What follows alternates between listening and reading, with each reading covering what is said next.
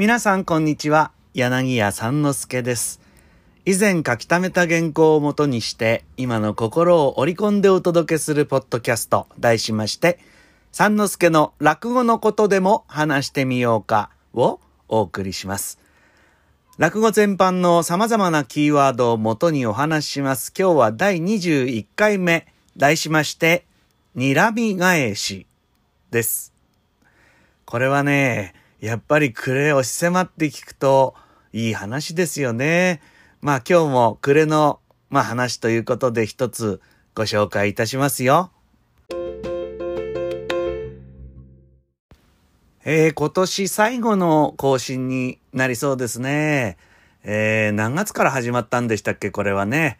このポッドキャストお楽しみいただいてますでしょうか ?20 回を超えまして皆さんに結構聞いていただいてるんで嬉しいんですよ。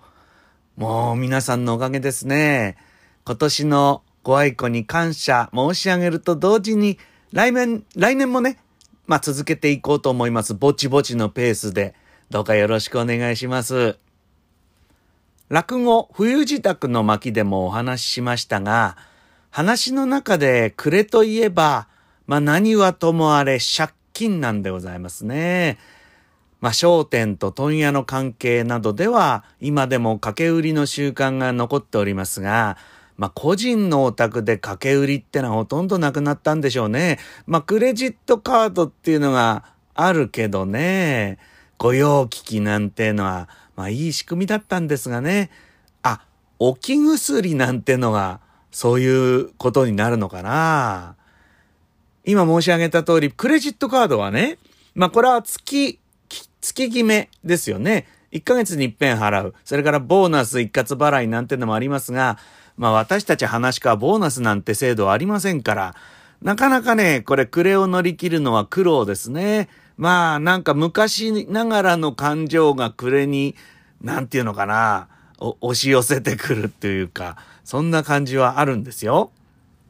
昔の掛け売り制も基本的には月末の払いということになってますけど、そこはね、古き良き時代、のんびりしてますから、いやー今月ちょっと待ってよなんてね、言いながら少しずつ翌月翌月と繰り越し繰り越ししながら、まあいいよ、なんとかなるよ、なんて言っているうちに迫って参りますのが大津ごもりでございます。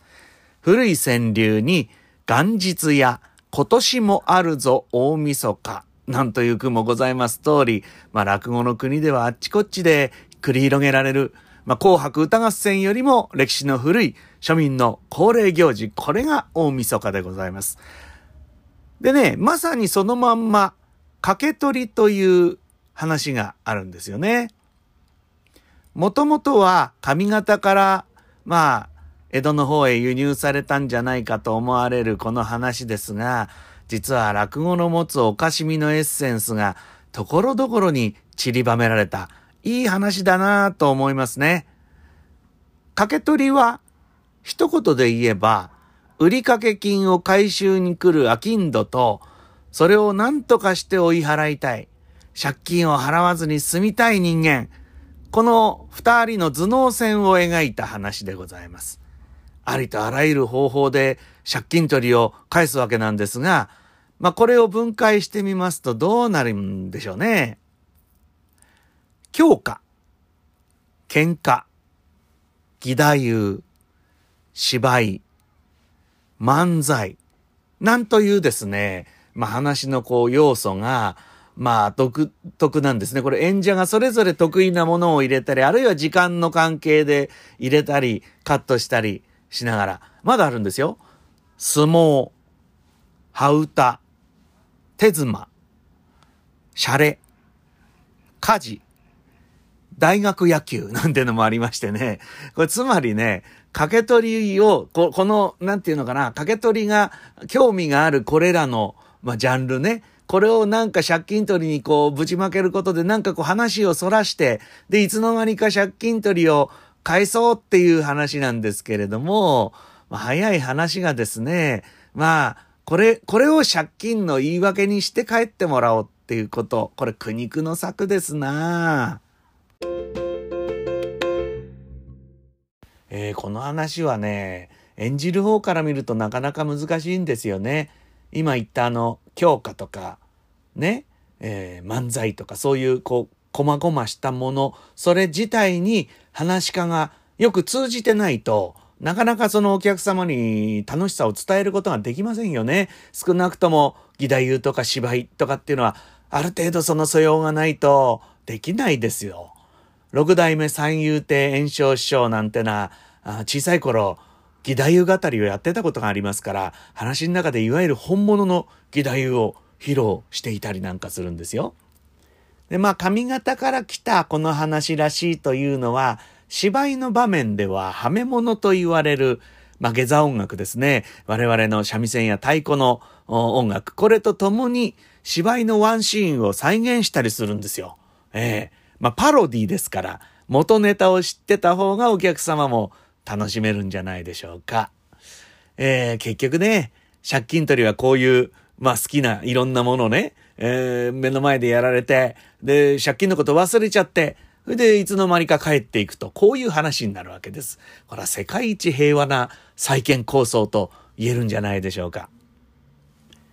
暮れの掛け取りを取り扱った話は他にもありまして、まあ、大体こう、タイトルが違っても中身は同じような作りになってますね。それだけ暮れ、借金というテーマが落語に合うんじゃないでしょうか。我々、柳家一門には、この掛け取りの、まあ、派生版とでも言いましょうか、睨み返しとか、言い訳座頭なんという話もございますよ。睨み返しはね、えー、喧嘩の後に、えー、一言も喋らないで相手を睨むことで追い払う言い訳やってのが登場するんです。ですからね、これ音だけ聞いても半分も伝わらないですな。見て楽しむ落語と言えるんじゃないでしょうか。言い訳座頭の方は、弁舌の立つ長屋の住人のあんまさんに借金の言い訳を頼むという話です。この言い訳の巧みさが聞きどころですね。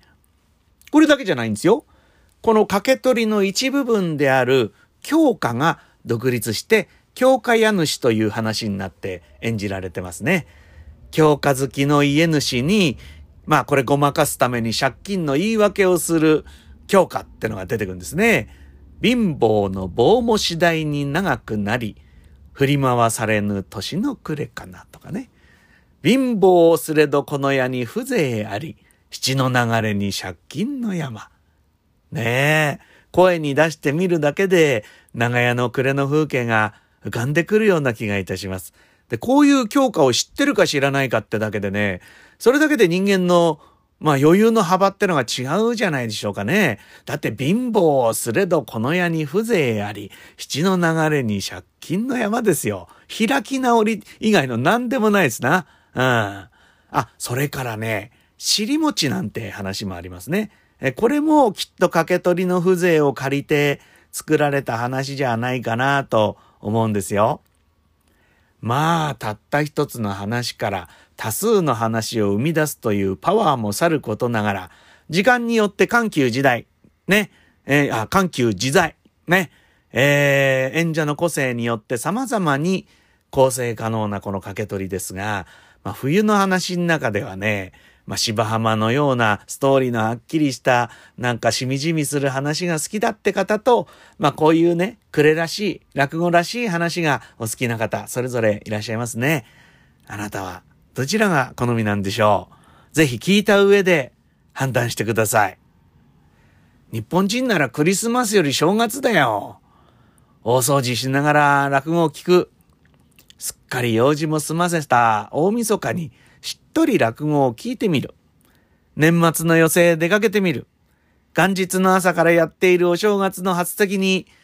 初詣ついでに寄ってみる。ああ、忙しい忙しいと思いながら聞く話もまたいいもんなんですよ。さあ、今年のポッドキャストはこれでおしまい。まあ、この音声を最後まで聞いていただいた方にだけ良いお年をお迎えください。いかがでしたでしょうか？このポッドキャストは毎回キーワードを変えながら、まあ不定期なんですけど、ぼちぼち更新していく予定でございます。次回もどうぞお楽しみに。